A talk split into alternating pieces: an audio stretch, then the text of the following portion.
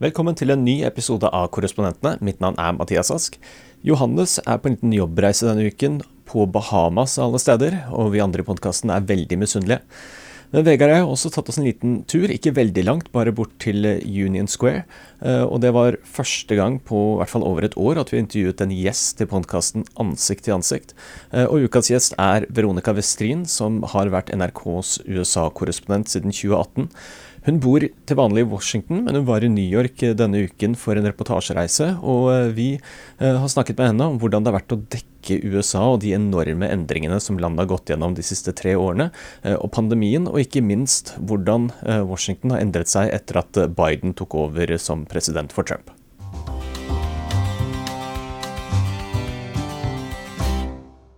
Ja, Da sitter vi her på et eh, hotellrom eh, i New York sammen med Veronica eh, Westrin, som er USA-korrespondent for NRK.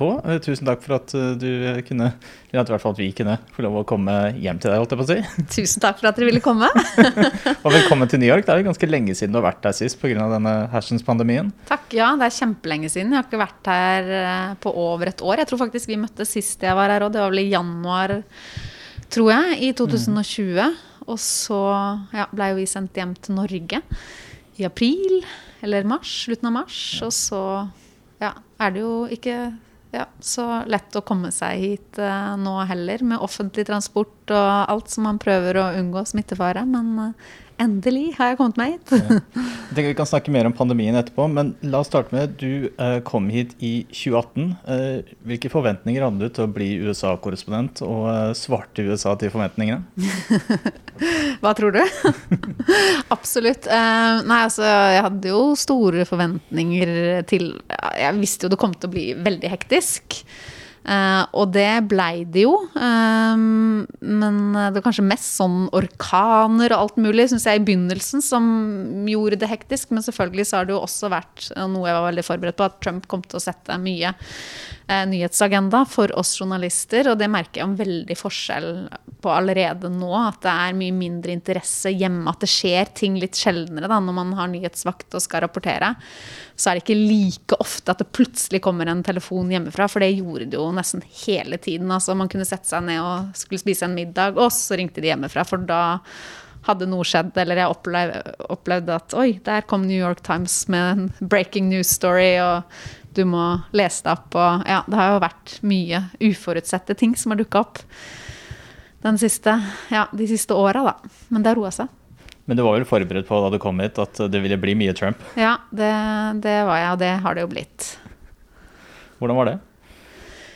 Eh, det har jo vært eh, veldig interessant. Eh, og jeg føler meg veldig privilegert som har fått være journalist i den perioden her, som jo mye amerikansk historie har blitt skrevet, og som kommer til å stå i historiebøkene i lange tider framover. Og få lov til å være med å dekke det. Det har, vært veldig lærerikt, og også alle møter med menneskene rundt omkring i USA. Å forstå hvorfor folk stemmer som de gjør, hva det er som motiverer velgere, det syns jeg har vært veldig, veldig interessant. Det er kanskje mer interessant enn å bare dekke de fortløpende Twitter-meldingene til den avtroppende presidenten. En av de mest sånn, kjente begrepene som Trump brukte mye, var jo sånn fake news. og gjorde jo mye for å på en måte undergrave eh, pressen. da. Eh, hvordan opplevde du det som, som, journalist når du reiste rundt? Du har jo sikkert vært på mange sånne Trump-rallies og eh, andre situasjoner med mange Trump-tilhengere som er i utgangspunktet ganske negative til journalister. Hvordan opplevde du å dekke å dekke det? Altså jobbe journalistisk? Altså, akkurat da så har jeg ikke kanskje sjøl følt meg trua. Det har vært mye sånn god stemning på de rallyene og sånn, ikke sant. Eh, men kanskje mer sånn demonstrasjonene i DC. Eh, når det begynte med Stopp the Steal etter valget, da møtte jeg jo deg, Mathias. Jeg fikk jo mm. deg til å stå vakt for meg eh, når jeg skulle gå live i Dagsrevyen. Da hadde vel du akkurat blitt blitt eh, nærmest overfalt mens du gikk direkte på TV 2-nyhetene. Stemmer det. Det er problemet at vi har sending en halvtime før dere. ja, så da følte jeg meg jo litt utrygg. Um, da var det jo mange som gikk rundt, rundt oss i full militær uniform, skuddsikre vester. Eh, og det er jo litt rart da å stå der helt uten det, og, og sjøl føle seg litt som en skytterskive, da. Eh, så det er jo noe jeg har følt for da også, da 6. januar, eh, når jeg var og skulle rapportere utenfor Kongressen, så, så, følte jeg meg ekstra som det. For da hadde vi også blitt advart mot å gå ned i sentrum av DC den dagen. Uh, og jeg visste at jeg skulle stå og være med direkte på TV. og og vi var jo forberedt på at det ville altså Man var ikke forberedt på at de ville storme Kongressen, man var forberedt på at ting ville skje, da. Uh, og da følte jeg meg veldig utrygg og valgte å stå noen kvartaler unna, da, hvor jeg følte at vi vi var mer trygge enn rett der nede. Så husker jeg en gang vi, Da jeg også var, var der, det var dagen etterpå eller to dager etterpå, eller noe sånt, så sto jeg ganske nær deg, hvor vi plutselig måtte ja. evakuere fordi ja. de oppdaga en sånn kjøleboks som ingen eh, eide, på en måte. og Så mm. rydda de et svært område, og alle måtte liksom løpe unna. Ja. Så det var jo en utrolig anspent stemning. Eh, ja, det var vel da altså Det var kanskje 7. januar, eller dagen etter. Jeg tror kanskje det var ja, 7. januar, altså dagen etter.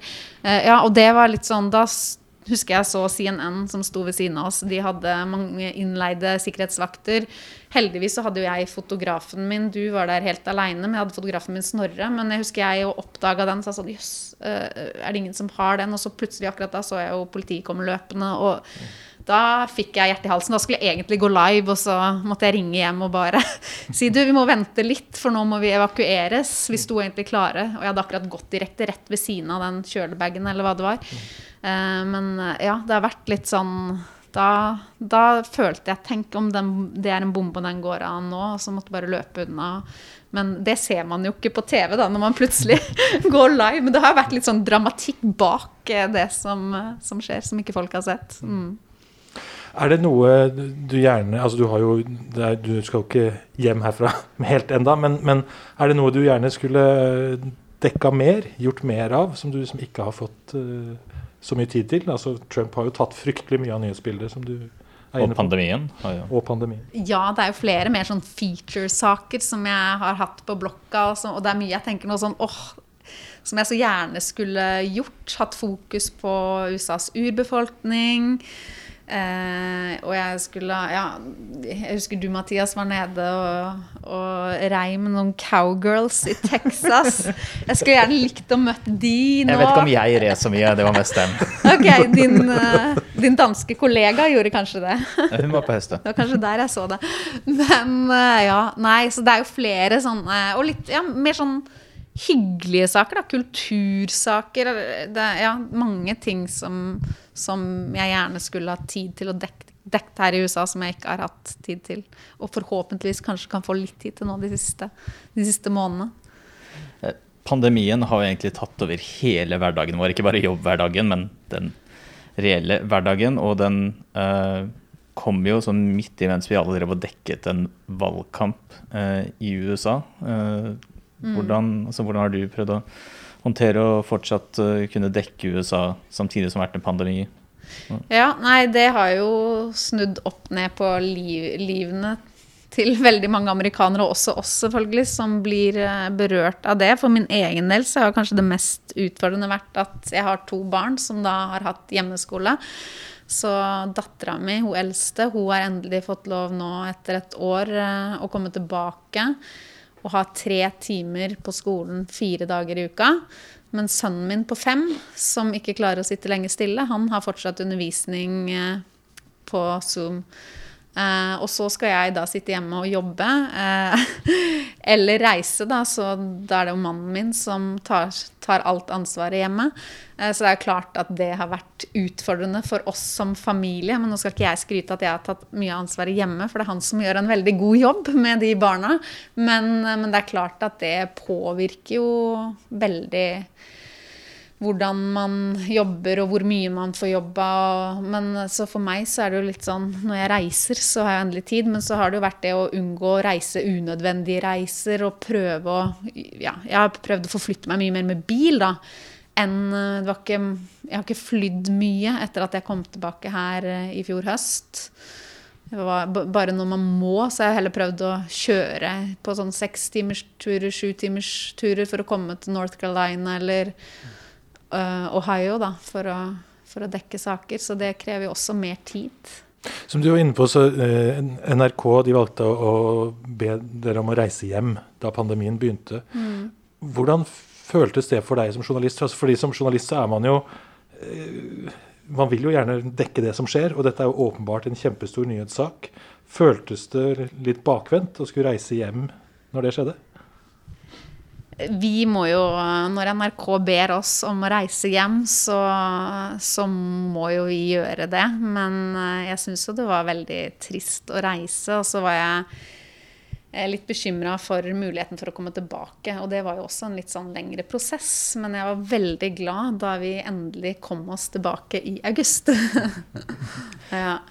Hvor, altså, USA er et land som har vært, vært veldig splitta de siste årene, med pandemien uh, viser at det er noen helt sånn åpenbare splittelser mellom amerikanerne. og uh, hvordan har det vært å reise rundt i USA i pandemien? Fordi vi bor jo begge i byer, vi i New York, du i DC, hvor folk bruker munnbind, uh, mm. tror på smittevernordninger. Kanskje Washington DC spesielt har jo veldig høy tillit til føderale myndigheter, for mm. det er jo mm naboen ja, deres. Alle de, går med ja, masker der. Ikke sant? Mm. Men med en gang du reiser litt ut av disse storbyene, så er det jo en helt annen virkelighet. Mm.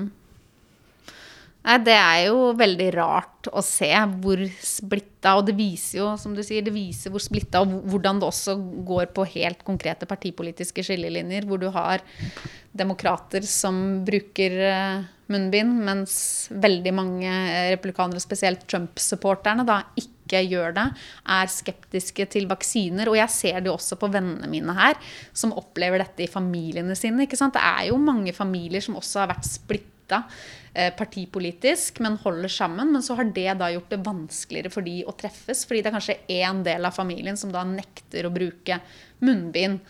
Uh, og som gjør det vanskelig da, for de å, å, kunne omgås i det hele tatt. Så det er jo veldig mange amerikanske familier nå som ikke har sett hverandre på veldig lang, lang tid pga. det. Så ja, det er jo Men uh, det er jo sånn det er her, da. Det er store forskjeller. Ja. Har du noen gang følt deg sånn veldig utrygg med tanke på smittefaren når dere reiser rundt. For jeg har selv merket det mm. veldig spesielt på ja. Trump-rallies. Ja. Der er det mange som Én mm. eh, ting er at de ikke går med munnbind, men de blir jo ganske aggressive, en del av dem, hvis du går med munnbind ja. og vil jo gjerne at du skal ta dem av. og sånne ting. Jeg har alltid brukt munnbind, da, eh, og valgt å gjøre det. Men jeg har også følt at jeg har klart å få kontakt med mange av de som nekter å gjøre det. Eh, og så har jeg, hvis de har blitt litt for nærgående, så har jeg heller prøvd å backe litt unna. Eh, men ved å snakke med dem, så har jeg ofte følt at eh, selv om jeg bruker munnbind, og jeg vet at noen av de ser på det som utrolig teit, eh, så, så, har ikke det fått meg til å ta av munnbindet. Det har jeg faktisk aldri, aldri gjort. Har du? Eh. For å få et intervju? For det kunne jo hjulpet. Jeg har jo også innsett det. Nei, men, ikke som jeg kan huske. Nei. Ikke som jeg kan huske. Altså, jeg har vært veldig akkurat som jeg har vært veldig mm. passelig på å bruke munnbindet. Jeg også tror jeg også det kom av at uh, det tok jo litt tid før jeg kunne begynne å reise ut igjen og dra på reportasjer. Så innen jeg begynte å reise ut og gjøre intervjuer, da spesielt ja. med disse altså, Jeg tror kanskje den første gang sånn I slutten av april så var jeg på en sånn anti-lockdown-rally i Albany. Mm. Og da hadde liksom munnbind blitt det naturlige del av hverdagen. At det, det, var ingenting de kunne si til meg som kunne få meg til å ta av det munnbindet. Nei. Nei. Har du gjort det for å få intervju? Uh, nei, jeg tror ikke det. Uh, men det har jo vært noen ganger hvor folk liksom har blitt tydelig sånn irriterte eller mm. sinte eller mm. fornærma. Det, det, det var jo ganske absurd hvordan da dette kom i mars i fjor, og Trumps respons, da, som jo på en måte politiserte alt rundt det, mm. istedenfor å på en måte bare la vitenskapen styre dette her, så var det jo en sånn politisering av alt. altså Munnbind eller alle mulige regler, og dette med å åpne skoler alt, alt ble veldig sånn politisert, veldig sånn konfronterende. Og det, sannsynligvis vil jeg, Min tanke nå i hvert fall er at når historien om dette skal skrives, så, så er det så mye som gikk galt i den der begynnelsen av denne pandemien for USA, med håndteringen fra øverste ledelse. Og ja, vi ser jo nå altså 530 000 døde eller mer. Eh, Det, er jo, det har vært et ekstremt tragisk år for, eh, for USA. altså. Men nå så jeg Trump nettopp i ut og anbefalte at eh, folk bør ta vaksine. Så det er jo i hvert fall eh, Det er et hakk, et hakk bedre, selv om, han selv, tok- selv om han selv tok den sånn hemmelig eller Ja, bak lukka ja. dører i januar. Så, så ja, mm. det, det, er, det er jo positivt, absolutt. Får Men, eh, håpe at eh, nok folk tar den, så man får bygd opp herd immunity her. Ja. Og det føler seg litt inn i at, er at Norge og USA opplevde vaksin- eh, hele pandemien så forskjellig. Fordi først så gikk det jo mye bedre i Norge enn her, men nå ser det ut til at den vaksinen går jo altså det går jo kjemperaskt i, i USA. Ja, jeg er veldig optimistisk, og det er jo litt derfor jeg er her nå, for å lage en sak om New York som, som er i ferd med å sakte, men sikkert åpne litt. Og vi ser at flere og flere blir vaksinerte. Skolene begynner å åpne litt. Så det er jo mye positivt som skjer nå. Det er, føles absolutt som det liksom er en, et lys her i, i enden av tunnelen nå. Altså. Det Ja. går mot varmere tider. Det er, det er eh, Vaksinene kommer på løpende bånd. Så det er, det, det er jo Ting går veldig mye bedre nå. De har fått gjennom denne koronakrisepakka i Kongressen. Eh, det er jo veldig mye som går i riktig retning for USA akkurat nå. Så Jeg fikk den stimulus-sjekken min i dag. jeg. Du gjorde det? gratulerer. Takk. Jeg har til og med kjøpt en ny mobil for den. så det er, de pengene er investert. Så det er når den amerikanske Rett inn, i- rett inn i den amerikanske økonomien. Ja, ja, når den kommer tilbake, så er det takket være meg. Eh, Jeg tenker vi begynner å få litt dårlig tid her, men jeg tenker vi må eh, Så før vi avslutter, så må jeg spørre deg sånn, hva er det du kommer til å huske mest fra tiden som USA-korrespondent? Åh, for et uh, vanskelig spørsmål. Det skulle jeg ha tenkt på uh, på forhånd. Um, men det er jo selvfølgelig Trump og pandemien. Men så er det jo også de menneskene jeg har møtt, da.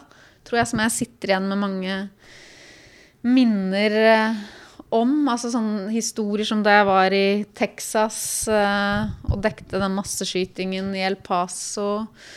Eller eh, på noen av orkanene hvor jeg har møtt folk som har brutt sammen foran meg og mista alt de eier, og kjørt over veier hvor bare alle strømledninger har ligget over veien, og du ja, har, har ikke hatt eh, muligheten til å ringe hjem på mange timer fordi alt har vært helt ødelagt, eh, og du har møtt folk som har fått ødelagt husene sine. Eh, Så det er jo de enkelt store nyhetshendelsene som jeg kommer til å huske, og så er det liksom overordna, da, tror jeg, ja, Trump og alt rundt han, og, og da selvfølgelig pandemien som Ja. Ja. Og siste spørsmål, eh, Vegard, før vi gir oss.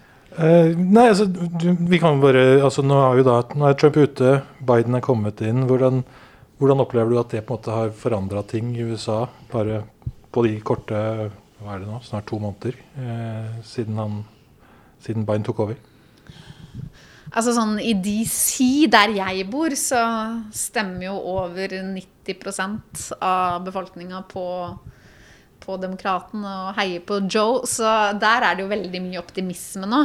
Um, men, eh, men jeg ser jo også sånn for øvrig når jeg reiser rundt òg, at det er mange som eh, som nå syns det skjer mye positivt. Da. Nå blir det spennende. Nå har jeg ikke vært ute og rapportert etter den siste krisepakka som ble vedtatt, da. men det er jo spennende å høre hvordan mange av de Trump-velgerne som satte veldig stor pris på de sjekkene de fikk under Trump, eh, hva de syns om den, og om de har fått det bedre med den. Eh, Det syns jeg er spennende nå framover. Men det er kanskje litt tidlig å konkludere nå. Nå har jo Biden også sagt at det viktigste han gjør de første 100 dagene, er jo å få kontroll over pandemien.